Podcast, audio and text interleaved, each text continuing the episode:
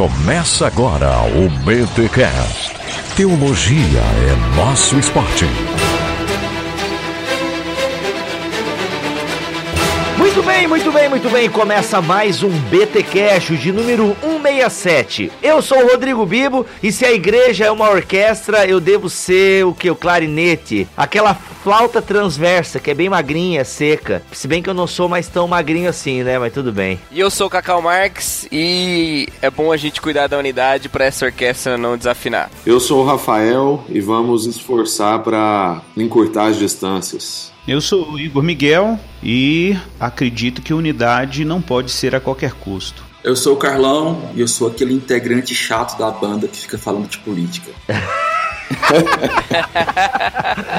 Olha aí, galera, trouxemos aqui mais uma vez a turma do Movimento Mosaico. É sempre bom tê-los aqui no BTcast porque o assunto vai ser união, unidade da igreja. E a galera, olha aí, tão chicantes, escreveram um livro lançado pela Mundo Cristão, Igreja Sinfônica, um chamado radical pela unidade dos cristãos, organizado pelo Pedro Dult, que infelizmente não pôde estar estar com a gente aqui. Mas a ideia é nós darmos aí um ampassant por alguns temas do livro. A gente não conseguiu trazer todos os autores, mas trouxemos alguns e vai ser um bate-papo bem legal, como todo BTcast é, geralmente. Eu tenho certeza que você será abençoado. Mas antes da unidade, aqueles recados paroquiais. Ah, yes! Nos recados paroquiais dessa semana, senhor Maurício Machado, coloque aí música de festa, porque nós estamos em ritmo. É ritmo de festa. Por que essa festa, galera? Porque nós temos vocês. Nós temos os melhores ouvintes da Podosfera. É da Podosfera, não é nem só da Podosfera cristã, da Podosfera. Por quê? Porque vocês pegam firmes com a gente e nós louvamos a Deus por tudo isso. Nós fizemos uma campanha aí, o Bibotal que precisa de você, para levantar uma grana para cobrirmos aí microfone novo, placa-mãe do notebook do Mac e por aí vai. E galera, em uma semana na internet, nós conseguimos aí levantar praticamente o dinheiro, daí veio o anúncio no Bibotal, que aí fechamos e ainda conseguimos passar um pouquinho ainda da cota que nós tínhamos estabelecido. Então o que acontece, gente? Muito obrigado. Inclusive vamos conseguir comprar uma bateria pro notebook do Mac, que já não carrega há alguns anos. Brincadeira, já não carrega há uns dois anos mais ou menos. E aí vamos atrás agora de uma bateria para o seu notebook. Muito obrigado. Aí você pode estar tá pensando, pô, mas eu ia doar agora, gente, que pô, vai, eu vou receber agora aí, recebi o cascalho do mês de setembro e tal. Eu ia fazer a minha doação agora. Gente, se você quiser doar, fique à vontade. Ah, mas vocês já conseguiram bater essa meta. Mas os desafios são constantes, por exemplo, o servidor a gente tá pagando aí mensalmente aquele valor, né? Se entra mais uma grana, já quitamos o servidor, inclusive o Marlon, que é foi o nosso primeiro webmaster, já mandou para mim aí que nós precisamos precisamos renovar uns domínios e tal. Então, assim, sempre tem conta para pagar. Então, a gente não quer também tirar o prazer de você participar aí do Ministério Bibotalco. Porque, assim, gente, nós convocamos principalmente a galera que não é mantenedora do Bibotalk. E teve uma galera que não é mantenedora e fez aí a sua oferta única e ofertas bem generosas aqui para o Ministério Bibotalk. Mas o que me surpreendeu, e me surpreendeu positivamente, é que mantenedores, aquela galera que já pega firme com a gente todo mês, né, que já tá ali dando do seu suado troquinho, né, compartilhando um pouco da fatia do bolo aqui com a galera do Bibotal, que também participou. E, gente, foram muitos mantenedores que participaram. E eu louvo a Deus porque nós temos os melhores ouvintes, os melhores mantenedores. Galera, muito obrigado. Então, esse recado paroquial é para agradecer a vocês. E lembrando que outra maneira de você ajudar ao Bibotalk é comprar na BT Store. Galera, compre na BT Store porque você também nos ajuda. Inclusive, estou renovando os estoques. Então, os livros da Vida Nova estão aí com os estoques renovados. Tem uma renovada nos livros da Fiel. Então, assim, compre lá. Ah, eu ouvi dizer que demora para entregar. Gente, demora. Eu não vou mentir para vocês, demora. Eu faço o correio uma vez por semana. Tem semana que eu não faço o correio porque eu cuido de tudo isso sozinho, entendeu? Então, assim, se você tem pressa no livro, não compre com a gente. Nossa, que propaganda horrível. Não, é propaganda honesta honesta, tá? Realmente a gente demora para entregar. Aí você tá pensando, meu, mas para mim veio rápido. É porque você de certo comprou na segunda e eu já fiz o correio na terça, então para você foi rápido. Mas mesmo para as pessoas que dão essa sorte, é no mínimo 15 dias úteis para chegar aí na sua casa dependendo de onde você mora. Então assim, galera, comprar na BT Store não é só adquirir um material de qualidade, é principalmente nos ajudar. Porque a gente vende o livro geralmente com o preço de capa que você encontra no site da editora, só que o nosso diferencial é que a gente põe aí o frete incluso para todo o território nacional. Então o nosso lucro nem é muito alto, mas é um lucrinho que a gente tem aí e também vai ajudando nas despesas. E lembrando que o Apocalipse agora está com uma mega promoção apenas R$17,90 com frete incluso para todo o território nacional. E galera, estoques mega renovados do Ortodoxia Integral da galera do Movimento Mosaico, livraço indispensável para você que é ortodoxo e para você que curte a galera da Missão Integral. Sério, vocês precisam ler este livro. Eu estou encantado com a leitura e eu queria que você se encantasse também. Apenas 40 reais com frete incluso para todo o território nacional. Deus abençoe a todos vocês e vamos aí para mais um episódio aqui no Bibotal e vocês vão perceber que o meu áudio tá sofrido, mas agora esse problema acabou, como vocês já puderam perceber aqui nos recados paroquiais, ok? Daqui para frente agora vai ser áudio com qualidade. Mas embora que o assunto não é esse, o assunto é o BTcast.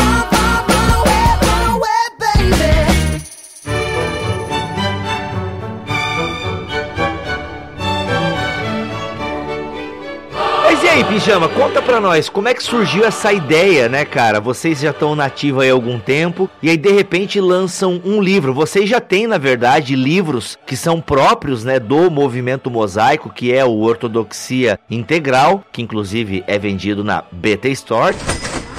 Vocês têm o Free Bonhoeffer, que é também do Pedro, falando ali de alguns temas da teologia do Bonhoeffer, e tem um menor que eu esqueci o nome. Movimente-se. Movimente-se, isso. Então você. E tem o Justiça também, foi escrito pela Sarinha, é uma jovem que faz economia e caminha com mosaico, ela também escreveu. Olha aí, e esse no caso são livros próprios do movimento, né? Lançados pelo movimento. Mas aí de repente surge a Mundo Cristão. Conta pra nós um pouco aí como é que surgiu essa proposta, cara, porque isso dá uma visibilidade bem maior pro movimento, né? Sim. Ah, foi uma graça de Deus. Né? A gente tinha enviado alguns livros para Mundo Cristão. Aliás, todos os livros a gente tinha enviado para eles darem uma olhada e ver se existia interesse numa reedição, principalmente do Ortodoxia Integral. E aí eles responderam para nós que não, não era o foco da, da editora, mas fizeram uma proposta para a gente escrever algo na área da unidade da igreja. E isso caiu muito bem assim, né, aos nossos olhos, porque é tudo que a gente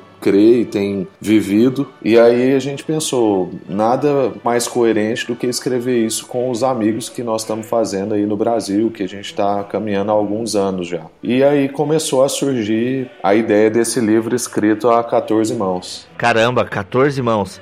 Ah, Sete claro, pessoas. porque são sete. são, são sete autores. E aí, esse projeto a Mundo Cristão aprovou e pau. E aí, é, justamente, a Monte Cristão aprovou, entendeu que seria assim bem importante até para a coerência do que a gente propõe, ele ser escrito por mais pessoas. E aí a gente começou a, a desenvolver isso. É, na introdução do livro dá para perceber assim todo o nosso esforço, né, de que esse livro fosse escrito literalmente a 14 mãos e não é, sete artigos separados, né, uma compilação de sete artigos distintos. Mas todo mundo leu todos os capítulos e opinou e, e assim influenciou todos os capítulos. Então, na verdade, é um livro escrito por sete amigos. Não é um livro que tem sete capítulos diferentes de sete amigos, entendeu? Não é um compilado, né? Tem partes do Igor no meu capítulo, do Marcos, é, do Guilherme no capítulo do Carlão. Então, assim, foi um livro realmente feito por nós, todos os capítulos, né? Isso é muito perceptível pra quem lê, cara, porque você passa de um capítulo pro outro, um capítulo menciona no início o finalzinho do outro, alguma coisa já que vai na toada, né? Eu fiquei me perguntando se tinha rolado essa interação do jeito que você falou aí, ou se só porque vocês sabiam mais ou menos o que o outro pensava, já, já sabia como escrever o seu capítulo capítulo ligando no outro. Eu gostei, assim, é muito legal essa, essa harmonia, ficou muito perceptível mesmo. É legal que ainda para quem não saiba que nós tivemos todo esse esforço, apesar de, de a gente ter tentado colocar isso na introdução, a segunda hipótese que você levantou, ela também gera uma certa coerência, porque se a gente não tivesse tido todo esse esforço, mas ao mesmo tempo já soubesse como é que cada um ia escrever, isso provaria o nível de relação que a gente tem tido, né? Que a gente conseguir saber como é que o outro escreveria também já seria algo bem avançado na relação. Eu acho que vale a pena constar também essa questão da relação, que foi é, como que a gente chegou a, na mundo cristão também. Não foi algo do tipo a gente separou os livros e levou para lá para eles avaliarem. Teve todo um background relacional nesse sentido também, de cooperar com algumas coisas que eles fizeram aqui, é, principalmente junto com o Antônio Carlos Costa, que é um dos, dos caras que a gente admira e anda mais junto assim. Então rolou essa coerência de deles verem a gente agindo no background, onde ninguém tá vendo, nessa questão relacional mais é, implícita e proposital mesmo, sacou? E isso gerou toda essa, essa, essa vontade de estar junto e a proposta do livro surgiu disso também. E no caso, a escolha dos capítulos, cada um meio foi pela sua área de interesse e tal? Como é que vocês fizeram essa divisão de capítulos e tal? É, aí entra nesse mesmo ponto que a gente estava falando que o Cacau citou, né? Como a gente se conhece bem, o Pedro desenvolveu um projeto do livro, que aí a Mundo Cristão pediu um projeto e a gente fez o, o projeto. E no projeto a gente já fez as sugestões, assim, dentro do que é o dom e a atuação de cada um. Esse capítulo é a, é a cara de Ciclano, o Marcos ou Guilherme ou Carnão tem autoridade para falar sobre tal assunto dentro do livro. E a nossa proposta no livro é propor um caminho para uma igreja sinfônica ou harmônica, né? Então, o caminho para essa igreja tocar como uma orquestra é o caminho que a gente propôs, ser uma igreja relacional, uma igreja profética, uma igreja plural e assim por diante.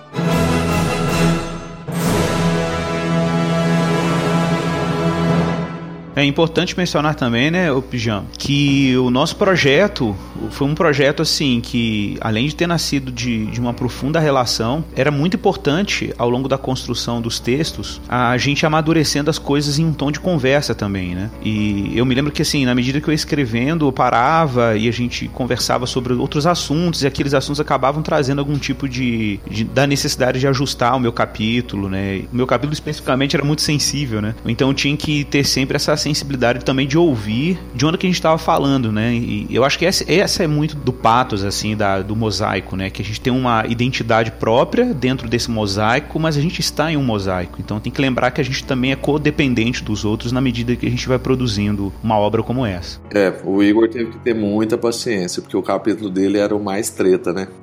Qual é o capítulo dele? Sobre a... as heresias tratadas. As heresias. Eu era o mais ingrato de todos. é o Solo Ingratia? Exatamente. Por que esse nome? Esse nome também é, foi ideia de vocês, Igreja Sinfônica. A palavra sinfônica até tá em moda agora na literatura, né? Se eu não me engano, acho que a Vida Nova lançou Teologia Sinfônica do Poitras. Ele imitou a gente. acontece, acontece, acontece. Mentira, ele escreveu isso na década de 80, eu acho. e esse nome, Igreja Sinfônica, o que, que vocês querem comunicar com esse nome Igreja Sinfônica? É, o nome original não era para ser esse, né? É, justamente. A gente passou uma série de discussões, todo mundo que já escreveu o livro, assim, como editora de maior distribuição, sabe que esse processo ele é longo, né? Um propõe um nome, outro propõe outro. A gente pensou em trabalhar com o nome Igreja Harmônica, mas aí depois a Mundo Cristão propôs o Igreja Sinfônica e a gente entendeu também que encaixava dentro da mesma proposta, né? E é muito bom isso também de trabalhar em conselho, porque junta as habilidades, né? Nós somos, assim, pífios em, na área de comunicação, influência, e, e é um tipo de livro e um tipo de distribuição que a Mundo Cristão tem, que os livros estão em aeroporto, bancas em geral, e a gente precisa comunicar de maneira mais clara, né? E às vezes a harmonia nem todo mundo entenderia o que a gente queria trabalhar. Mas a intenção da palavra sinfônica é justamente essa a encarnação de Efésios 4, de várias peças, né, várias partes do corpo que formam um todo harmônico.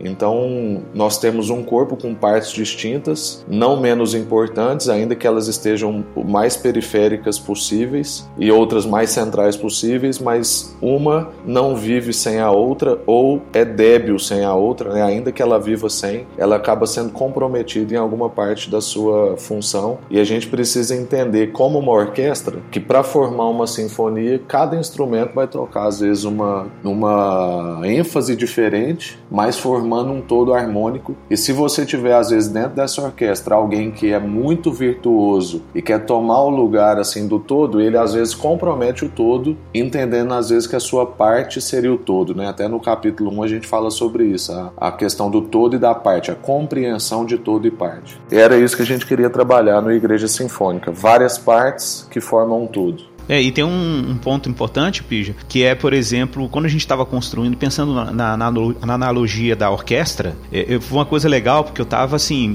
naqueles momentos de quase insight, é, Espírito Santo, Deus falando comigo, que de repente eu fui peguei o comentário de Calvino de, da carta aos Efésios e, e manuseando o trecho que ele fala lá do, né, a uns foi dado como profeta e tal. Eu tô lendo o texto, daqui a pouco ele faz a analogia da orquestra no capítulo, né? Olha aí. E, isso foi um negócio bem legal, assim, porque eu falei, caramba, então a gente tá, tá dentro dessa tradição mesmo, da noção de que o corpo de Cristo, ele, ele é um harmônico, assim, e a analogia da orquestra, ela é, ela é muito válida, né, para pensar essa noção de que a gente precisa ter, tem vários papéis e, e trabalhando em cooperação para um determinado fim. Isso é muito legal. É, inclusive, vale ressaltar que nós estamos falando de corpo pensando a igreja de Jesus, né, e não só a questão da igreja local. Claro que nós estamos pensando na igreja local também, mas só para a gente expandir, porque entra também dentro das tradições. Então, a nossa intenção é que as pessoas percebam que uma tradição não poderia excluir a outra, né? Aspectos mais carismáticos precisariam de aspectos mais ortodoxos, né? E vice-versa. Então, a gente entender a, a composição dessa harmonia, inclusive nos modelos diferentes de igreja que a gente tem.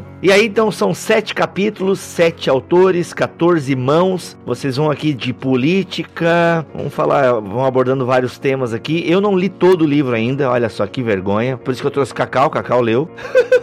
Cacau leu tudo. Mas, cara, eu li o capítulo do Pijama, eu li o capítulo do Carlão e comecei a ler o capítulo do Igor. E estou. Do Pedro eu pulei, que o Pedro não ia estar aqui. Mas, cara, parabéns.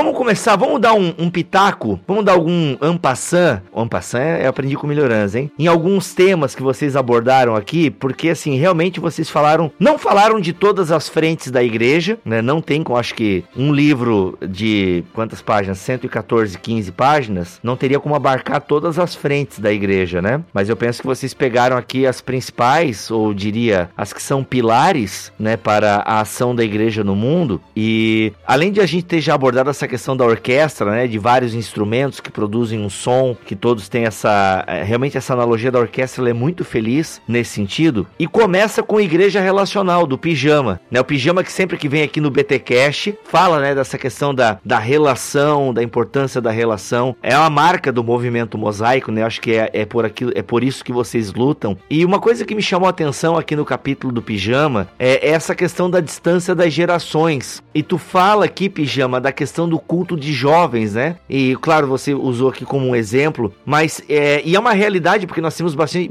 muitos jovens nos ouvem, alguns são líderes de jovens, outros pertencem a grupos de jovens, e eu penso que eles sentem justamente isso que tu tá abordando aqui no teu capítulo, que o jovem na igreja, né? A galera diz que, como é que é que João chama a juventude lá? Sois fortes, né? Ou como a gente falava no movimento pentecostal, o jovem é a coluna, como é que é? A espinha dorsal da igreja. Não sei se essa vocês já ouviram? Não.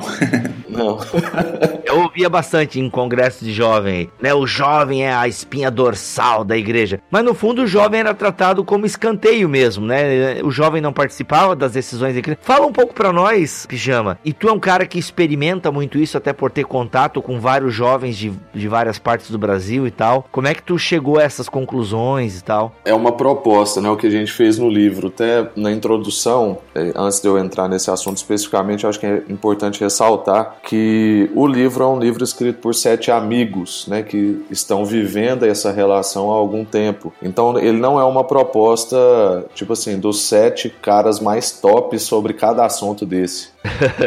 Ele é uma reunião de sete amigos que estão vivendo esses aspectos desse livro, estão vendo isso nos lugares em que vão, estão discutindo sobre isso, chorando por isso, inclusive, escreveram sobre isso, né? Então é por isso que talvez não tenha uma linguagem tão rebuscada em algum capítulo, é, entre outras coisas que alguém pode, poderia levantar. Mas o pessoal então vai ler o Guilherme aqui de Carvalho e vai entender? Vai. Inclusive, a gente já recebeu vários feedbacks positivos de que o, o capítulo do Guilherme ficou excelente. Mas é mente porque nós escrevemos todos juntos, né? Então fomos aparando uns aos outros. Já foi um teste relacional a escrita do livro.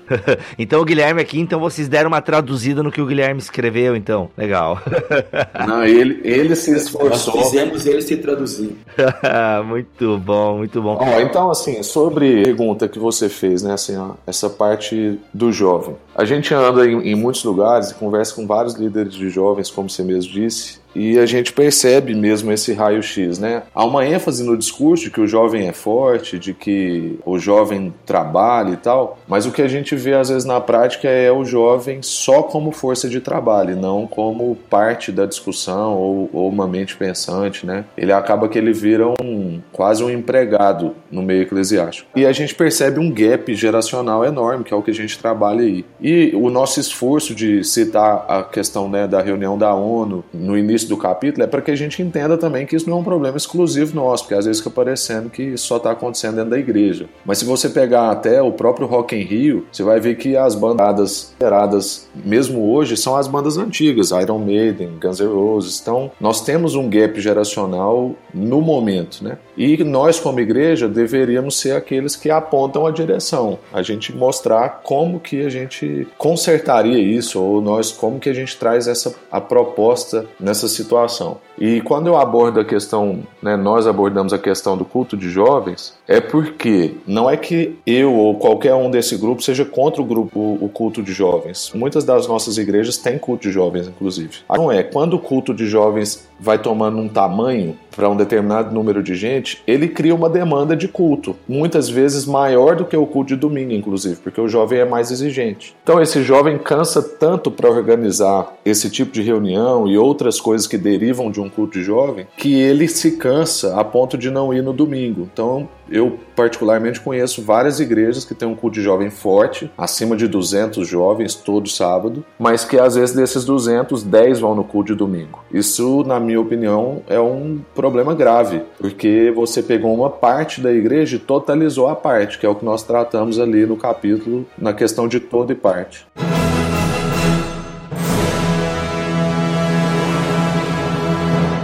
Essa questão da departamentalização da igreja. É necessária a departamentalização da igreja? Ah, eu vou dar um exemplo da nossa comunidade de fé aqui em BH, que nós percebemos uma demanda de a gente aprofundar o envolvimento missionário da igreja, mas a gente não queria que isso fosse uma frente ou um departamento, uma seção dentro da comunidade de gente que gosta de falar de Jesus para as pessoas e que ora pelas nações, sabe? A gente queria, partimos do pressuposto de que a igreja é missionária, que é da natureza da da igreja a missão, né? E que não é possível a missão sem a igreja. Então, a gente, se a gente quer uma eclesiologia bacana, uma igreja bacana, a gente precisa reconhecer que ela tem e é parte da natureza dela, intrínseca à natureza dela, a missionalidade. E aí nós promovemos um projeto, um projeto de promoção de uma cultura missional na igreja ao invés de um departamento de missões. Nós demos o nome de emissão para esse projeto. E esse projeto foi, ele foi muito nesse sentido, assim, de envolver a igreja inteira, o tempo inteiro com ações missionárias concretas, com demandas demandas missionárias objetivas, trazendo missionários para falar na comunidade, levando as pessoas da igreja para participar disso e sem departamentizar. Então eu acho que a gente precisa experimentar um pouco dessa faceta orgânica mesmo dos papéis dentro da igreja, né? Eu entendo assim que a gente ter áreas dentro da igreja facilita a gente organizacionalmente e a gente não precisa e nem pode, eu acho, demonizar isso, condenar isso. Mas nós temos que fazer isso sempre tomando muito cuidado para a gente não criar partes que se tornem todos em si mesmo. Se a gente for analisar, por exemplo, a igreja em relação à cidade, né? Se a gente entender que a igreja foi feita para servir a cidade, então ela é parte da cidade, ela é parte, nesse caso caso de um todo, entendendo a cidade como um todo, né? Só que a gente tem que pegar dimensões, né? Porque aí se a gente partir da cidade para o estado, do estado para o país, do país para o mundo, cada um é parte de outro. Mas a, a igreja, em relação à cidade, deixou de ser, assim, algumas vezes, né? Não em todos os lugares, mas algumas vezes influente ou referência porque ela se tornou um todo em si mesma. Ela não, não se entende como parte da cidade, a cidade é uma coisa totalmente outra e tudo que ela faz é voltada para si porque ela é o todo. Mas isso transmite para os irmãos também. Então acaba que cada departamento ou cada área dentro da igreja vai se entendendo como um todo em si mesmo e cada parte totaliza a sua parte. Então a gente vê frequentemente, por exemplo, um grupo, vamos pegar um grupo de adoração, de música, por exemplo. Ele quer que troque o som da igreja ou que reforma alguma coisa dentro da igreja que vai melhorar o som. Muitas vezes ele não está nem preocupado como é que está a situação financeira da igreja. Ele quer que resolva o problema dele. Se ele tem uma visão de todo, ele às vezes poderia saber que não é o momento dele pedir aquilo, é, ou que não tem condições de fazer aquilo, e ele não ficaria tão insatisfeito como ele fica. A proposta nossa em relação ao jovem no livro é a gente entender que jovem é uma faixa etária, mas não é uma vocação. A gente tem uns para mestres, outros para pastores, outros para evangelistas, mas nós não temos outros para jovens. Então o jovem ele tem uma vocação. Pode ter um jovem mestre, um jovem evangelista, um jovem pastor, mas jovem em si não seria uma vocação. Então eu preciso entender onde que esse jovem se encaixa dentro da minha igreja, porque pode ser que ele não seja bem utilizado no ministério de jovens. Então o jovem ele tem que estar espalhado na igreja, jovem na música, jovem em missões, jovem em evangelismo, jovem na recepção, jovem pregando. E se a gente cria uma demanda extremamente alta para o jovem num departamento de jovem, com culto de jovens e só coisas para jovens, primeiro que a gente retarda o amadurecimento desse jovem e ele vai ficar falando sobre coisas de jovem e não sobre coisas de adulto, talvez. E segundo que eu estou amputando outros ministérios, porque eu posso ter um jovem missionário que tinha que estar tá lá no Ministério de Missões. Posso ter um jovem pregador que tinha que estar tá no púlpito domingo e não só no culto de jovem sábado. Então é, é o esforço dessa consciência que a gente está tentando levantar ali. Isso enriquece também, né? A, a vida da igreja né? Que você falou, né? Não, não amputa as áreas, né? E é também a gente olhar para além da. Sim, olhando para além da faixa etária, né? Reconhecendo de fato a ação do Espírito Santo através dessa pessoa, né? Porque jovem, adulto, seja o que for, é capacitado pelo Espírito Santo e não é definido é, apenas pela idade, né? A gente divide tudo na igreja por idade e, e acaba não focando no propósito e no fruto que Deus quer dar através da igreja, né? Uma das maiores vantagens que a gente tem quando um jovem faz algo assim que quebranta todo mundo é que não há dúvida que foi uma ação do Espírito Santo. Assim como foi com Jeremias, por exemplo. Porque ele não tinha experiência, ele não tinha competência, ele não tinha as habilidades necessárias. Então, para ele fazer algo grandioso, era o Espírito Santo. Ninguém tinha dúvida daquilo. Mas, por exemplo, se os nossos pastores que nós admiramos, como Antônio Carlos Costa, pastor Paulo Júnior, Augusto Nicodemos, se eles vêm nos nossos congressos ou nas, ou nas nossas igrejas e fala algo que é profundo ao nosso coração, nos quebranta, nos emociona, a gente pode ter uma dúvida se isso foi fruto de experiência e vivência ou se isso foi uma ação do Espírito. Mas se um jovem faz um senhor de 60 anos chorar numa pregação, a gente não tem dúvida de que foi uma ação do Espírito Santo. Ele não dominava todas as técnicas para fazer aquilo.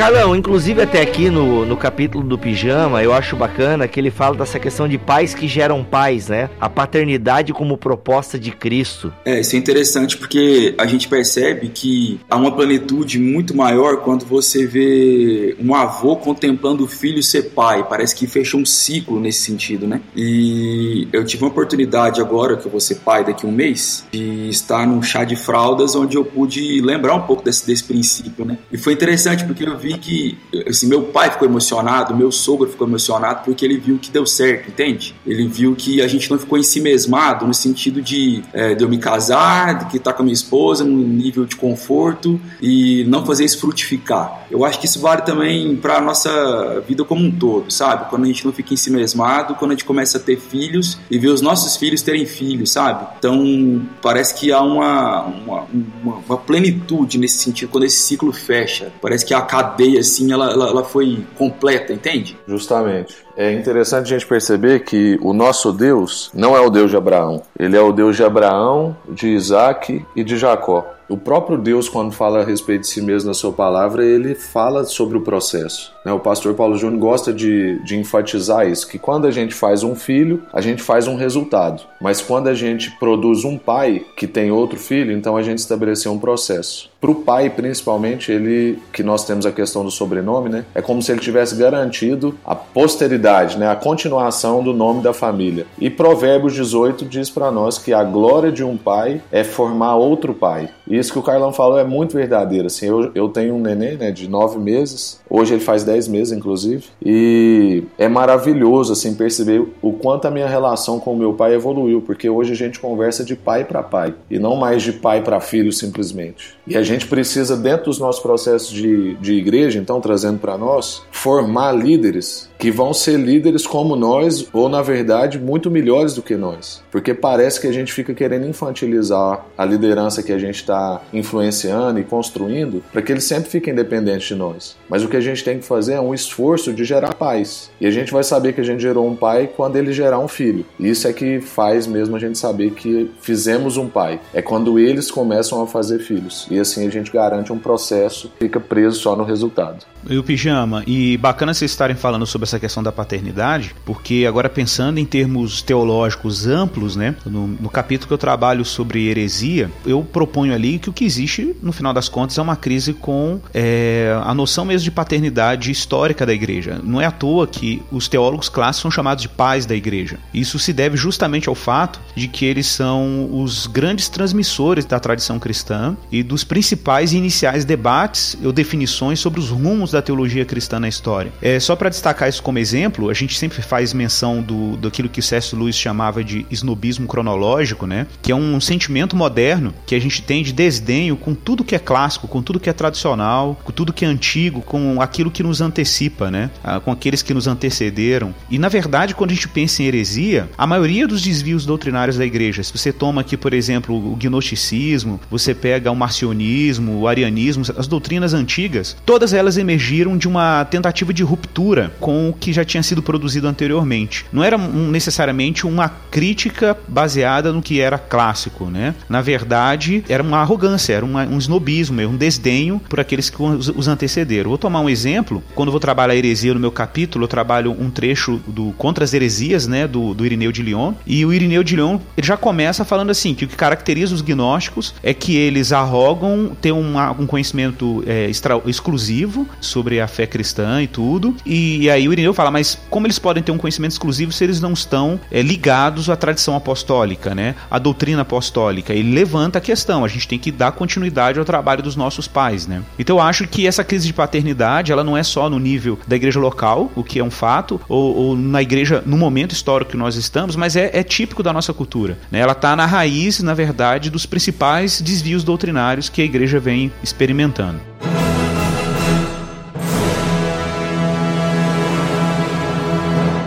Essa consciência do todo, né, que todo cristão deve ter, é, e eu acho que é o que falta bastante para nós, por, devido a essa individualidade, né, ou melhor, esse individualismo. Individualidade eu acho que não é o problema, mas esse individualismo que impera na, né, nas comunidades, nas igrejas, e nós não temos noção ah, de que nós temos uma nuvem de testemunhas. Eu gosto muito quando Paulo, melhor, Paulo não, né, o autor aos Hebreus. não sendo tendencioso, né? Tipo assim. É, não, é que, né, é que, cara, eu não creio que foi Paulo para falar aqui, mas é que tem um professor meu que bateu tanto nessa tecla que às vezes eu reproduzo essa fala quando Paulo escreveu aos Hebreus inconsciente. Ele conseguiu fazer um inception teológico aqui, né? E aí ficou na minha cabeça. Mas quando o autor dos Hebreus fala sobre isso, né? Ele começa o capítulo 12, que é um capítulo onde ele vai motivar a gente a, a ter uma vida de santidade para que as pessoas enxerguem a Deus e tal. É, mas ele começa assim, ó, tendo em vista essa, essa grande nuvem de testemunhas, fazendo uma referência a essa galera, né, aos heróis da fé do capítulo 11, né? Então essa ideia de que, pô, a, a, tem pessoas que nos antecederam, sabe? É meio que aquela ideia da tocha olímpica, né? De você tá carregando uma tocha e você vai acende outro que vai carregar, ou uma corrida, aquela que o Usain Bolt sempre ganha também, a galera da Jamaica, né? De revezamento, lá esqueci o nome agora técnico daquilo. Cacau, como é que é o nome daquela corrida que a galera entrega o bastão? Revezamento revezamento 4 por 100.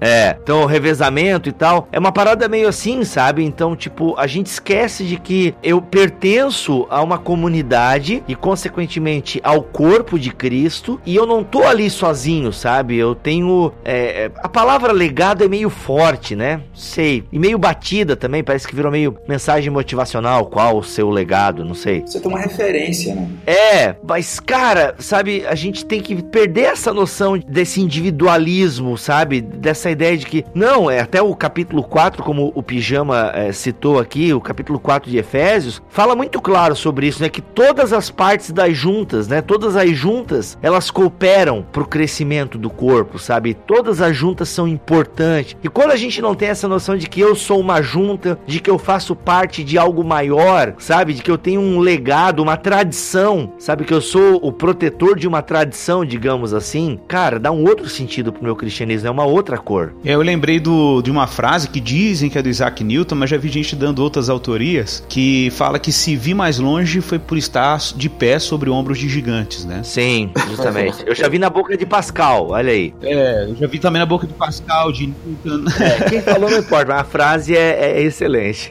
O que importa, infelizmente, é que não saiu de nós, né? Podia ter saído. É. Poxa vida, olha aí. Mas é isso, é isso. Eu acho que a gente precisa retomar isso, sabe? Essa noção de que a gente precisa ter esse diálogo. Sabe aquela frase de Jesus? Jesus falando assim: o homem sábio é como um pai de família que tira do seu baú coisas velhas e coisas novas, né? Caramba, Jesus falou isso? É. Nossa, mano, a primeira vez que eu, que eu ouvi. Preciso voltar a ler o Novo Testamento com mais atenção. é uma versão tua essa ou uma medinha? Não, é, é como tá na Bíblia mesmo. É. Eu vou procurar referência e te falo, mas, é, mas esse é o conceito de sabedoria mesmo. O conceito de sabedoria é isso. A sabedoria, lembra do. Eu, eu coloco até esse trecho do T.S. Eliot no livro, né? Onde está a sabedoria que perdemos com conhecimento, né? Uhum. O, o T.S. Eliot sempre chamou atenção para isso, que a nossa era moderna é uma era do conhecimento, mas que é uma era estúpida, né? Então você tem um jovem que ele é pós-doutor em algoritmos avançados e por aí vai, mas ele é um, um idiota moral, entendeu? O cara não tem uma capacidade de diálogo com, com a geração dele, não tem, não tem nenhuma socialização, o cara é um estúpido moral ou um estúpido social, né? Então acho que essa, essa coisa da sabedoria, a gente ter a capacidade de olhar para a tradição cristã e os dois mil anos de gente que está lendo a Bíblia, é até o título de um, de um, do capítulo que eu coloco lá, né? É, lendo a Bíblia bem acompanhado. Que a gente precisa ler a Bíblia bem acompanhado, que a gente precisa apreciar o fato de que a, a igreja já vem lendo as escrituras, né? E a gente precisa ler as escrituras junto, fazer a igreja junto com a igreja em todas as eras, nessa essa nuvem de testemunhas que você destacou aí de Hebreus capítulo 12.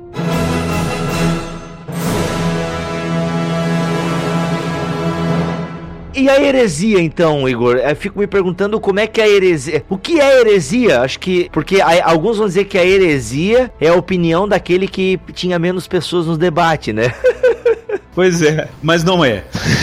então, por exemplo, eu vou, vou, destacar assim, um trecho, a gente pode falar né, um, um sentido é, etimológico da palavra heresia, né? A hereses é facção, divisão e tal. Mas, mas é claro, a gente tem que ter um sentido para além da etimologia. E eu gosto sempre de tomar o Irineu como referência, que ele teve um papel muito importante em preservar a igreja de dois desvios doutrinários que são muito sérios e que ameaçam a igreja até hoje, né? Um é o gnosticismo, que é o que ele chamava que o grande pecado do gnosticismo era o blasfêmia criatoris, né? Né? Que era um desprezo pela criação de Deus e a dimensão de Deus enquanto criador, porque o gnosticismo tinha essa rejeição à materialidade, né? A criação e tal. E o outro erro era o erro marcionista mesmo, de, de separar Antigo e Novo Testamento, né? É como se o Antigo Testamento fosse regido por um Deus iracundo, um Deus, um demiurgo, né? Que criou o mundo material, por isso é mal, que foi superado pelo Deus que é amor que aparece em Jesus no Novo Testamento. Poxa, não é de hoje que a gente escuta isso por aí, de pastores até conhecidos né, que chama, fala que o Antigo Testamento caducou, que é um livro que a gente tem que tomar cuidado na hora de aplicar, e de repente faz aquele contraste entre o Deus irado do Antigo Testamento e o Deus amoroso do Novo, como se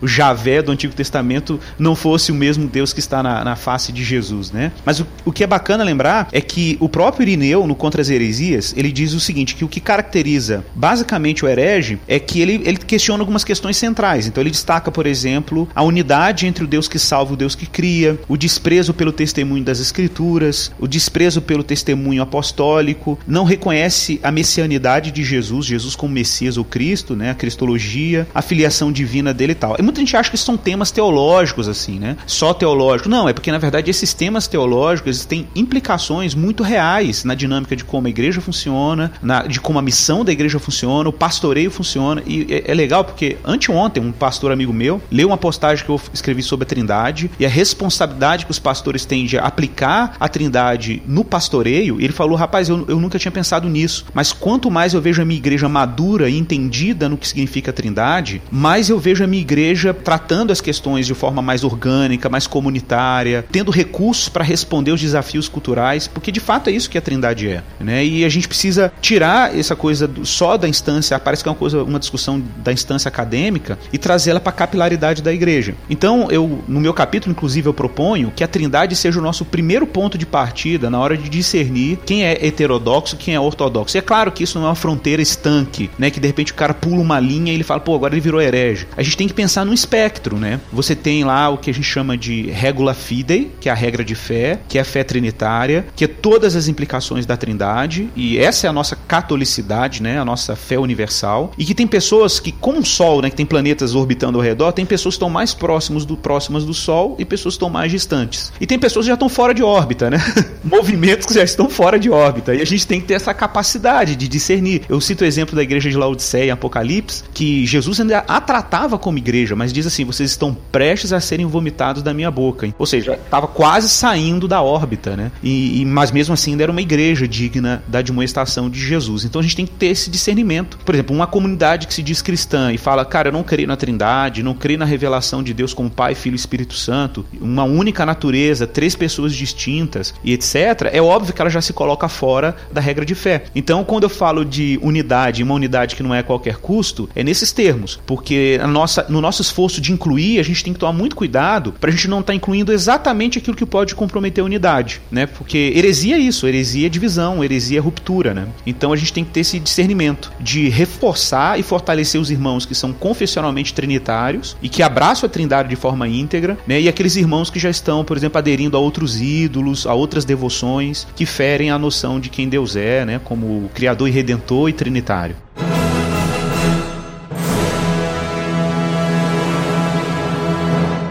lógico, né? Um livro que fala sobre a unidade da igreja, né? Que apresenta essa ideia da unidade que não é a qualquer custo, né? Vocês aderem a uma base teológica, pelo menos é o que deu para perceber assim, que não me parece só definida por uma questão de crença na Trindade, né? Quer dizer, não que vocês tratem como heresia algumas linhas, outras linhas do cristianismo, mas a impressão que dá lendo o livro, ou, ou a percepção é justamente que é um livro bem focado na unidade da igreja evangélica, ou a igreja que se pretende ou se, se denomina herdeira da tradição reformada e pentecostal. Como é que vocês chegaram nisso? Ou eu tô muito errado e vocês estavam incluindo também católicos e tudo? E se não, se eu tô certo, como é que vocês traçaram essa linha aí? Então, Cacau, o que, que eu penso assim? Eu pessoalmente, aí entra uma voz que pode ser diversificada. Eu acho que alguns dos nossos interlocutores aí do mosaico navegam mais ou menos nesse pressuposto. É, nós entendemos que, por exemplo, eu falo muito sobre a noção de evangelicidade ou evangelicalidade, né? É, e a gente tem trabalha aqueles princípios clássicos da evangelicalidade, que é a suficiência das escrituras, o o compromisso com um testemunho evangélico, a centralidade de Cristo, são características do que a necessidade de conversão pessoal, que são os elementos que caracterizam o evangelicalismo. É claro que eu aprecio o evangelicalismo a partir da tradição que eu confesso, que é uma tradição confessional é, reformada. Mas muitas pessoas poderiam, por exemplo, concordar com isso no, sendo pentecostais, né? Ou sendo anglicanas, né? Então não, não há um problema nesse sentido. Mas quando a gente pensa, por exemplo, no católico, eu estou terminando de ler um livro agora de um autor católico, George Weigel,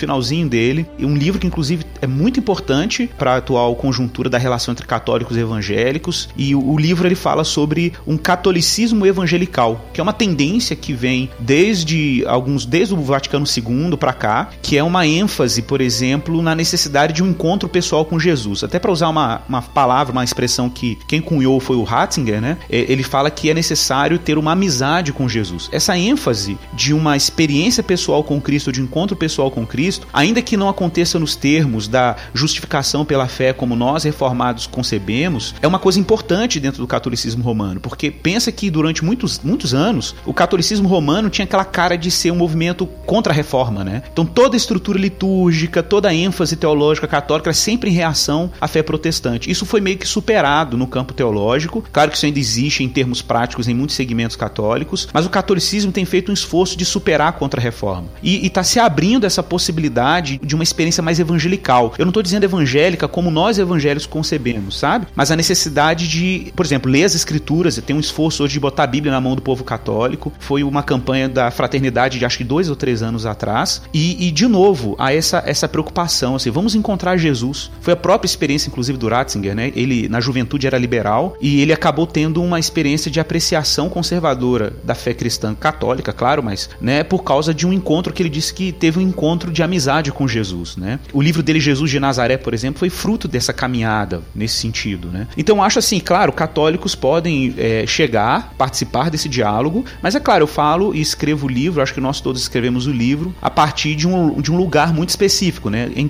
todos nós comungamos da evangelicalidade, vamos dizer assim, né? De, de uma percepção de cristianismo evangélica no sentido histórico, vamos dizer assim, né? A nossa perspectiva de unidade, ela está bem fundada em Efésios 4 que é muito cristocêntrica, né? Assim, a, a, gente não abre mão de Jesus. É como o Igor falou na sua apresentação. A nossa unidade não é a qualquer custo. É, é a unidade da Igreja de Cristo.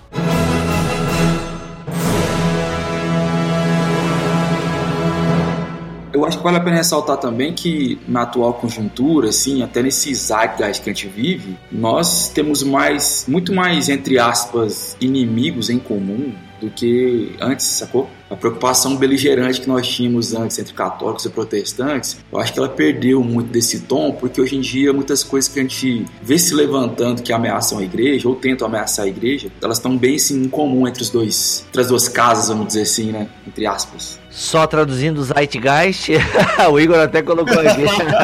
é o espírito, do, espírito tempo. do tempo. Inclusive um documentário muito bom que detona o cristianismo também. Fica, fica, fica. É, Mas aqui o que o Carlão falou é importante. A gente tem, por exemplo, não sei se vocês já ouviram falar de um documento que foi escrito nos Estados Unidos com teólogos evangélicos muito importante, chama Evangelical and Catholic Together, né? ECT, Evangélicos e Católicos Juntos. Foi um documento que não tem nada a ver com ecumenismo assim a qualquer custo. É, na verdade, é uma proposta de coalizão evangélico-católica para resistir duas ondas que são ameaçadoras ao cristianismo no Ocidente, né? Que é o secularismo e o avanço do Islã. E é um documento que foi feito, acho, na década de 90. E ele vem sendo é, enriquecido com outras proposições de diálogo entre católicos e evangélicos. Inclusive, tem vários documentos. O último que foi feito agora foi sobre a importância de Maria dentro do cristianismo, com posições evangélicas e católicas muito francas, assim, mostrando o ponto fraco de cada um, criando as objeções, mas um tom muito maduro de diálogo. E eu acho que o primeiro documento do ICT, ele é muito relevante quando a gente pensa unidade, porque é importante essas coalizões, né, que o Carlon levantou aí. Num, num momento que a gente tem ameaças seculares, ideológicas, um esforço para enfraquecer é, a mentalidade, a cultura judaico-cristã, eu acho que mais do que nunca uma coalizão cristã pode ser importante, né, para a gente ter uma unidade até nesse sentido objetiva, assim, né. A gente sabe, Igor, que ah, os evangélicos protestantes eles curtem muito cantar música dos adventistas, mas ah, na mente da maioria os adventistas são tratados como hereges. Como é que tu tratou isso no teu capítulo, cara? Ou é melhor a gente não mencionar isso? pois é, essa foi uma das tretas na construção do meu capítulo. Acabou com, caindo numa nota de rodapé. Nossa.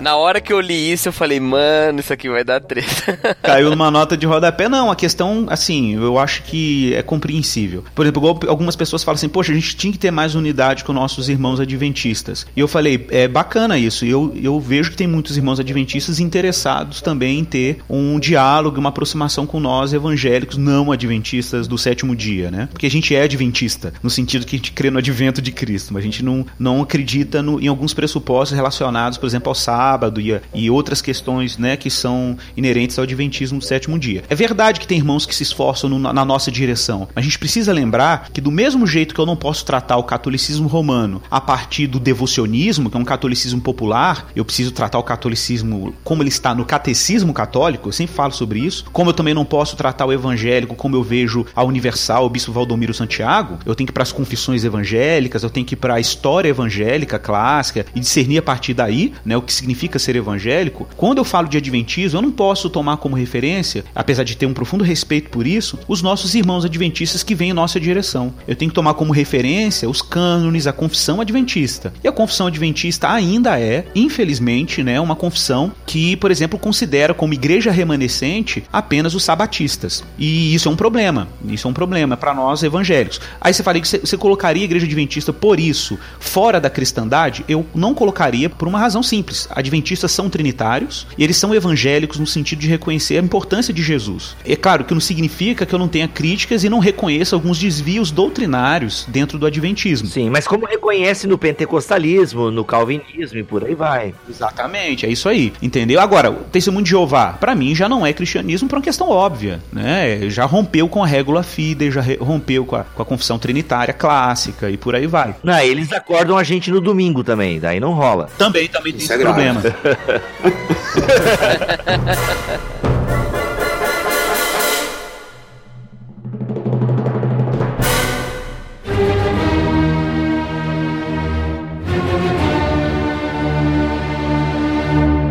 Igor, e dentro do teu capítulo, o que mais tu destacaria assim em relação à heresia, à catolicidade da igreja? O que, que tu acha assim que, digamos, é o fio vermelho do teu capítulo, né? Então, o que acontece? Eu tenho um núcleo argumentativo além da Trindade, um outro dentro desse núcleo da Trindade, eu levanto a questão, uma tese do Kevin Van Hooser, no livro dele O Drama da Doutrina, que ele, ele fala que a igreja, a gente confessa, tá lá no nosso no, na nossa confissão de fé, lá no, no, no credo niceno constantinopolitano, né? Tem lá dizendo que nós cremos que a igreja é católica e apostólica. É interessante porque ele fala que a catolicidade da igreja e a apostolicidade da igreja, elas são duas forças da graça, duas forças do espírito sendo que uma é uma força centrípeta e a outra é centrífuga, ou seja, uma é uma força que puxa a igreja para sua catolicidade, para o núcleo confessional dela, para quem ela é na expressão da igreja visível, quando ela parte o pão, quando ela se expõe aos meios de graça, quando ela ouve a palavra pregada, quando ela confessa a Trindade, se educa em termos doutrinários. Essa seria seria o núcleo católico da igreja, o núcleo da nossa fé universal, né? O sentido de catolicidade é, é bem esse. E tem um outro movimento que é o movimento para fora, que é o movimento centrífugo, que é o movimento da apostolicidade é a face da missão da igreja, né? É a vocação que a igreja tem de estar no mundo, a missionalidade, a plantação de igreja, o diálogo com a cultura, né? O, o testemunho evangélico na esfera pública. Então a gente precisa reconhecer que esses dois movimentos estão aí, são autênticos, fazem parte do que significa ser igreja, mas parece que ao mesmo tempo existem irmãos que são seduzidos a irem para um ou irem para o outro. Então tem irmãos que são muito envolvidos com a defesa da doutrina, com a unidade da igreja em termos confessionais, com a expressão do culto na igreja local, e tem irmãos que são fascinados fascinados com a tarefa apostólica, o que é fundamental, irmãos que querem estar na missão, querem estar na esfera pública, debatendo política, é, defendendo a apologética, indo para o campo missionário e tal. E é comum a gente perceber aquela velha tensão entre o pastor e o missionário. A gente vê isso nitidamente como uma tensão entre catolicidade e apostolicidade. O pastor geralmente é um pároco, né? O pastor geralmente é alguém que está ali envolvido com a comunidade, com a liturgia, como Van Hooser fala, ele é um artesão da casa de Deus, né? E o missionário é alguém que está levando a comunidade cristã para uma expressão mais pública em, nas suas várias facetas. O que acontece é que ao longo da história, à medida que a igreja encara a missão e ela quer tornar o cristianismo público e relevante em termos públicos, ela corre o risco de perder sua raiz católica, de perder sua raiz confessional. Ela tem que ser uma espécie de, de nave ou de astronauta que está ali no espaço, mas está conectado com a nave mãe, sabe? Ele não pode ser simplesmente um, um missionário desenraizado ou alguém que está preocupado com o cuidado dos pobres, mas esqueceu a vida comunitária. Um exemplo. Geralmente, quando a igreja ela se engaja muito na esfera esfera pública, na apologética, na missionalidade, ela tende a ter, por exemplo, uma espécie de experiência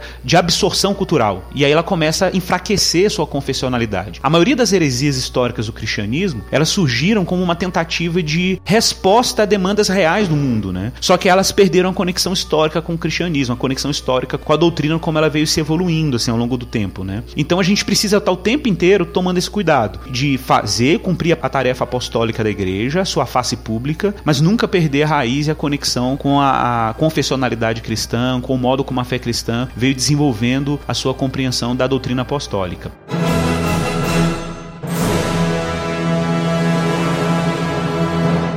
Bom, é, num livro que trata sobre a unidade, é claro que não poderia ficar de fora a polêmica política que tem causado tanta celeuma nos evangélicos brasileiros, né? E o responsável pelo capítulo sobre isso foi o Carlão. E aí, Carlão, como é que veio uma proposta de unidade no Igreja Sinfônica para esse tema da política? Cara, eu acho que antes de tudo a preocupação maior foi a pastoral mesmo, porque quando você é pastor de igreja, igreja local, você tem que lidar com essas preferências aí e de dois em dois anos acontece um, assim, um pandemônio né, em qualquer igreja, né? Então, eu acho que a Bíblia faz a gente escolher algumas coisas, né? Ou escolher uma coisa, melhor dizendo. E os excessos, por causa do advento de internet e massificação da opinião, né? E assim, a democratização da opinião, assim, fez com que a gente se deparasse com muita falta de tato, né? Então, ainda que nós tivéssemos, e, sempre aconteceu na igreja, a história brasileira da igreja, preferências X ou Y, dependendo da época, é, sobre alguma ideologia política, isso, na minha impressão, nunca proporcionou um estrago relacional tão grande como tem provocado nos últimos tempos. E essa foi a preocupação nossa, e em conselho, junto com os amigos, eles quiseram que eu propuseram para que eu escrevesse esse, esse capítulo. E eu acho que foi satisfatório, assim, para mim. Eu aprendi muito escrevendo ele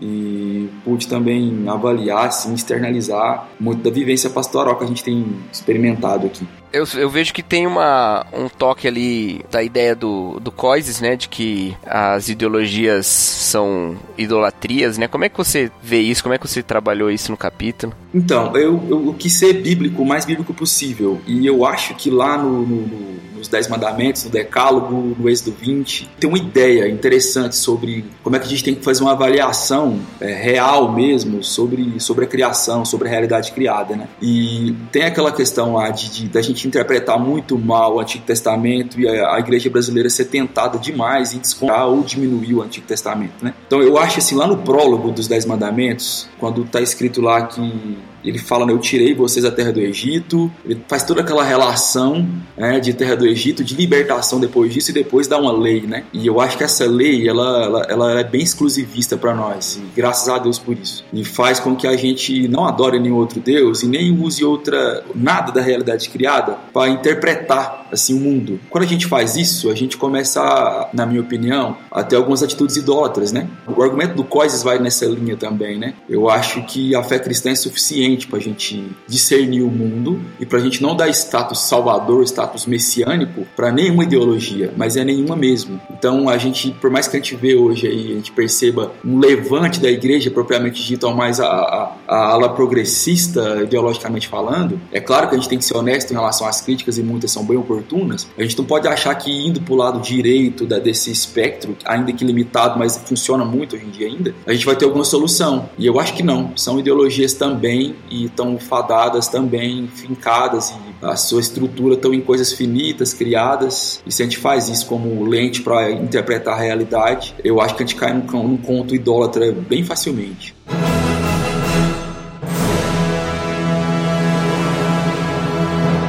Eu imagino que vocês, né, com uma ideia, né, com esse movimento de unidade relacional, né, na, na relação, movimento de relação, apanhem nesse, nesse aspecto dos dois lados, né? é muito comunista pro, pros liberais, muito liberal pros comunistas, ou muito... Como é que vocês têm lidado com isso para escapar dos rótulos, né? Ô Carlão, você podia falar um pouco pra gente, cara, aquele lance que você colocou no seu livro, você mencionou isso aqui do Jesus, é, o Jesus Guevara, e tipo, sei lá, você podia falar um pouquinho dessa apropriação. Eu tive uma experiência esse final de semana no encontro de de feministas que se identificam como cristãs e houve assim o tempo inteiro na conversa, no debate que teve, assim, o que Jesus é de fato, o que ele fez na cruz de fato, não foi muito relevante. Na verdade, assim, elas elas apresentaram o tempo inteiro Jesus meio como que um exemplo moral, assim. Eu não estou dizendo que elas não são cristãs, tá? Então, assim, eu estou falando que houve essa identificação. Eu fui lá é, realmente esperando ouvir cristãs falando da relação cristianismo e feminismo, né? É, eu não tenho condições de fazer esse julgamento, obviamente. Eu teria que ouvi-las mais para poder tirar algum tipo de conclusão, para discernir se eles estão dentro de um espectro cristão ou não. Mas fala um pouco sobre essa apropriação de Jesus, que às vezes existe essa apropriação ideológica, né? Em, nos, nos, em todos os espectros possíveis, né? Do, do anarquismo a, sei lá, o capitalismo a um formato liberal de economia. É, é, é sintomático isso. É, o que tem no livro é uma receita de, de idolatria, né? É você pegar aquele ímpeto que seu coração que é mais evidente a ele, associar com uma parte do que Jesus diz nas escrituras e você faz uma condensação disso tudo, você faz uma imagem, uma imagem de Cristo de acordo com seu paladar e vai tentar cooptar e tentar explicar a realidade em cima disso. E isso é muito limitador, isso é muito reducionista, né? Então é, é assim, é muito comum a gente ver essa apropriação ideológica. Tanto para um Jesus Guevara, onde vai ser o Jesus aquele que cuida dos pobres e tá tudo certo, aquele Jesus que se preocupa com as injustiças estruturais e está tudo certo. Só que não é só isso, entende? Da mesma maneira que é, é muito comum e cada vez mais comum a apropriação de um Jesus gênio do empreendedorismo, aquele que te dá 12 passos para você fazer tal coisa que vai dar certo, entende? Aquele Jesus que, como a gente ouviu falar, que é impossível Jesus ter sido pobre, porque Jesus ele andou na carruagem do ano da época com aquele jumentinho que eles falam, até isso existe. tinha casa na praia, em Cafarnaum. Isso, tinha casa na praia e tinha... E ele tinha um manto púrpura que devia ser, sei lá, uma coisa meio Louis Vuitton, assim, sacou? Enfim, então é, é sintomático, é comum e, na minha opinião, muito escravizador, porque ele desconsidera o que a Bíblia fala de Jesus, o que Jesus falou de si mesmo. E eu acho que a gente precisa voltar um pouco mais para as escrituras nesse sentido. É, a gente tem que tomar muito cuidado, né? Porque lembrando lá de Gênesis 2 a 3, que a gente vê lá os, os mandatos originais de Deus, né? Mandato cultural, mandato social e mandato espiritual, que é cuidar da nossa relação com Deus. A gente vê os nossos antepassados com a tentação que nós sofremos todos os dias, que é, ao invés de reconhecer que nós somos a imagem de Deus e então buscar corresponder a essa imagem de maneira a mais coerente possível, né? De traduzir uma imagem visível que está traduzindo uma semelhança invisível, a gente, na verdade, ficar criando um Deus à nossa imagem. É uma tentação que a gente vive porque nós somos arrogantes, presunçosos e nós somos muito pegos no canto da autonomia, né? Tudo que propõe para nós a gente ter um tom messiânico e nós mesmos conseguimos resolver algumas situações, propõe para nós a gente criar um Deus à nossa imagem. E muitas vezes pode ser uma ideologia, no caso. Né? É, o segundo mandamento, cara, no decálogo é isso. A gente, quando a gente cria uma imagem de escultura, nós, na, na nossa experiência evangélica, a gente entendeu isso só como não fazer estátua de nenhum santo. E isso é muito mais profundo, isso é um, sabe, tem um sentido muito mais amplo. A gente consegue fazer imagens de Deus no nosso coração, assim, o tempo todo. E eu acho que a gente precisa voltar um pouco mais para uma teologia mais bíblica, uma confessionalidade mais ancorada nas escrituras e pedindo para que o Espírito Santo medie essa leitura para nós e nos ensine a viver. É bem isso.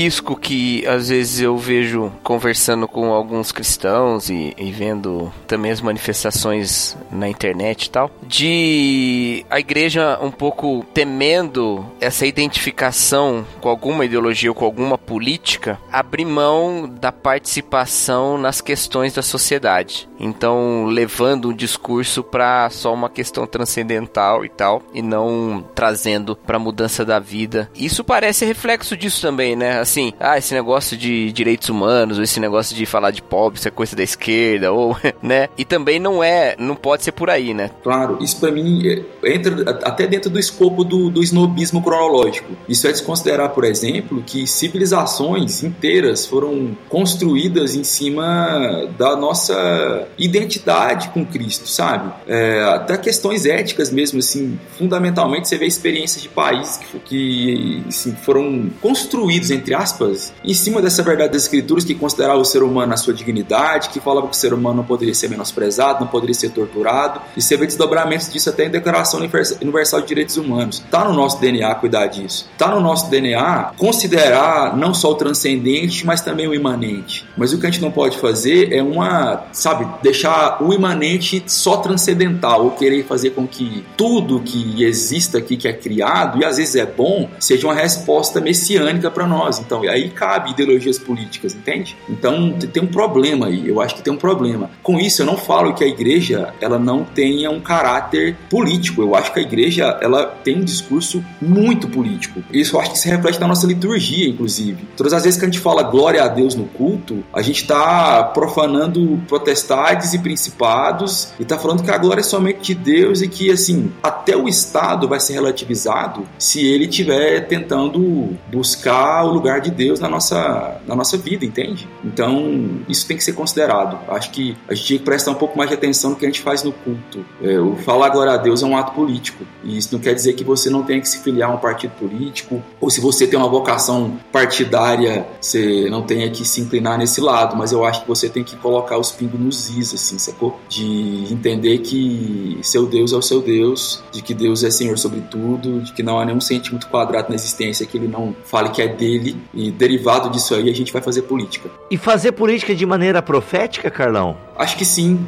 acho que sim. E sem cair em nenhum nenhum extremo para nenhum dos lados, e nenhum extremo do centro também, que fica com aquela tentação de ser isentão, entende? Eu acho que a gente tem que se posicionar em assuntos difíceis mesmo. É, eu dei no livro essa característica de que a posição cristã, do, a posição política do cristão não é nem a direita nem a esquerda, que, mas é o caminho, né? E o caminho vai levar você a andar por curvas mais à direita ou às vezes mais à esquerda, dependendo do espectro. Mas isso, quando discernido em Deus, isso vai ser bem profético. Cuidar do pobre continua sendo algo muito profético que fala de um lugar que não vai ter, sabe? essas diferenciações causadas por injustiça que nós vivemos. É, entende? Mas também entender que o rico não é um predestinado ao inferno, de que isso também é uma visão bem reducionista sobre, sobre as nossas condições, entende? Mas muito mais ajudar dentro do contexto de igreja, isso pode ser um testemunho para o mundo de que o rico e o pobre podem sentar na mesma mesa, de que eles devem sim é, usufruir de um fluxo de riquezas e pobrezas, né? Nessa questão. Eu acho isso bem profético. Eu queria aproveitar, Bibo, é, dentro desse mesmo assunto e aproveitando que foi citado inclusive o nome do, do David Coises, nós vamos fazer agora em outubro uma conferência com o David Coises, né? É um irmão nosso do Canadá PhD e escreveu o livro Visões e Ilusões Políticas. E ele vai estar com a gente assim primeira vez aqui. A gente está muito assim esperançoso e animado com esse tempo que a gente vai ter junto. Vai ser o Labri junto com o Mosaico. Na verdade é uma conferência Labri que esse ano a gente vai fazer junto né? E vai ter também a presença do Guilherme de Carvalho do Rodolfo. Então a gente precisa lembrar os, os irmãos que estão ouvindo aí da importância desse assunto. Nós acabamos de falar que todo mundo aí está com esse perigo de flertar com as ideologias, né? Nós estamos todos tendo que se vigiar constantemente. Então vai ser importante a gente conversar sobre isso. O tema vai ser ideolatria, que é, uma, é um neologismo justamente para trabalhar com essa parada da ideologia que pode virar uma idolatria na nossa vida, né? E a conferência vai ser em Goiânia, com muita pamonha, como diz o meu amigo Igor. pamonha aqui no sul não é uma boa referência, cara. É mesmo? é, no seu pamonha. Aqui também, de vez em quando rola isso, mas depois que você come uma pamonha, a expressão fica redimida, entendeu? Ah, muito bom. E aí vocês conseguem informações na, nas nossas, na nossa página aí de Facebook e, e na página do Labri também.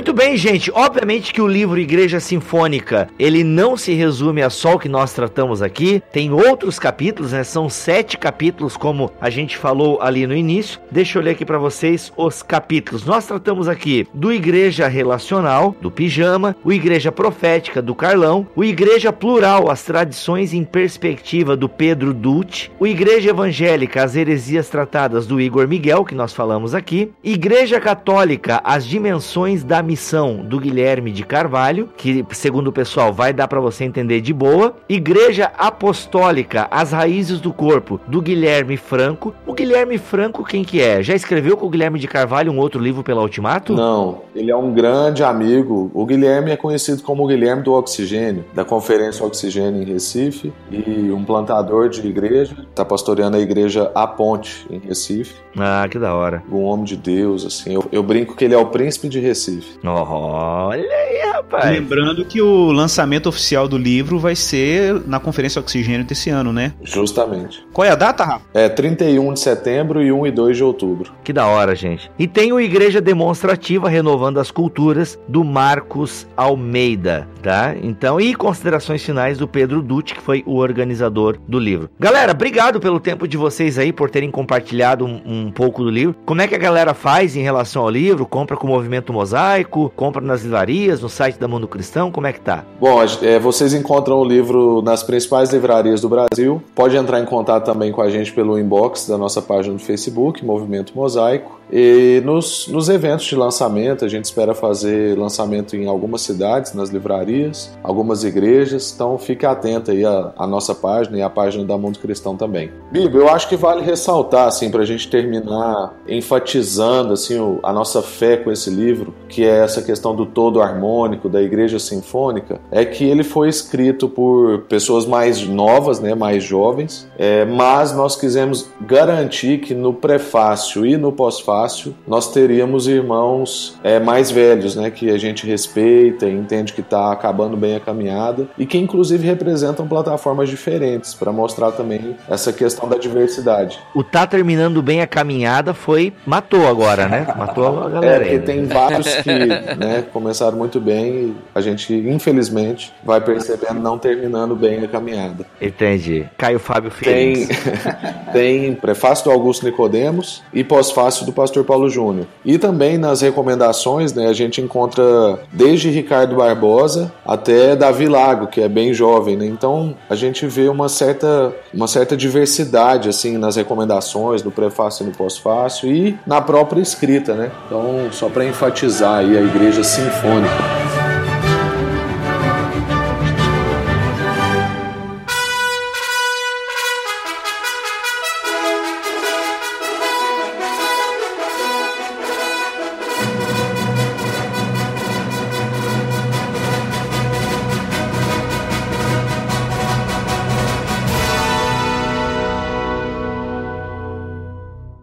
Gente, valeu, Igor, mais uma vez por estar aqui no BTcast. Foi um prazer enorme, prazer enorme, tamo junto. Beleza. Carlão, primeira vez aqui, obrigado, cara, debutando, olha aí. Privilégio, acompanho vocês há muito tempo, de verdade, um privilégio estar aqui e falar com vocês e conhecê-los mesmo que virtualmente. Demais. Show de bola, brigadão, Carlão, e vamos marcar mais umas pautas aí. Ah, legal, disponível. Pijama, como sempre. Uma honra. Obrigado, cara. Muito bom, gente. Cacau, Cacau é de casa. Cacau, Cacau é nosso. Beleza, gente, vamos ficando por aqui. Deus abençoe a todos. Teologia é o nosso esporte. Tá aí o livrão que vocês, sério, leiam. Vale muito a pena. Igreja Sinfônica. Eu digo que vale a pena só pelo tanto que eu li. Cacau, tu que leu tudo. Como é que é? Cara, eu tô recomendando esse livro pra todo mundo, Olha velho. aí. Leia, fenomenal. É, empolgante de ler, assim. ó. Você sente um fôlego, assim, lendo. Um, um- um sopro novo. É muito legal mesmo. E tá numa linguagem super bacana também, já que você tava com essa preocupação aí que você tava falando. Não, tá muito bem escrito, muito claro e muito preciso em temas que nos tocam, assim. Eu até escrevi uma, uma resenha sobre ele e destaquei isso. É muito preciso em temas que tocam a nossa igreja aqui. Muito, assim, você percebe em cada ponto ali a relevância do que tá escrito. Vale muito a pena. Da hora. Onde tá a resenha, Cacau? No No Barquinho? Não, resenha da Amazon. Ah, resenha da Amazon. É. Mas tá valendo, tá valendo. Não foi uma resenha acadêmica, não foi pra um periódico, não. Muito bom. Tá aí, pessoal. Igreja Sinfônica, um chamado radical pela unidade dos cristãos. Galera, forte abraço. Quem é que é pastor aí? O Igor é pastor? Carlão também. Carlão é pastor liturgista. Olha aí. Carlão, dê-nos a bênção, por gentileza, então. Despede-nos. Que o Senhor nos envie em missão, que nós possamos glorificar seu nome, que nós possamos viver ansiando a sua volta. Amém. Amém.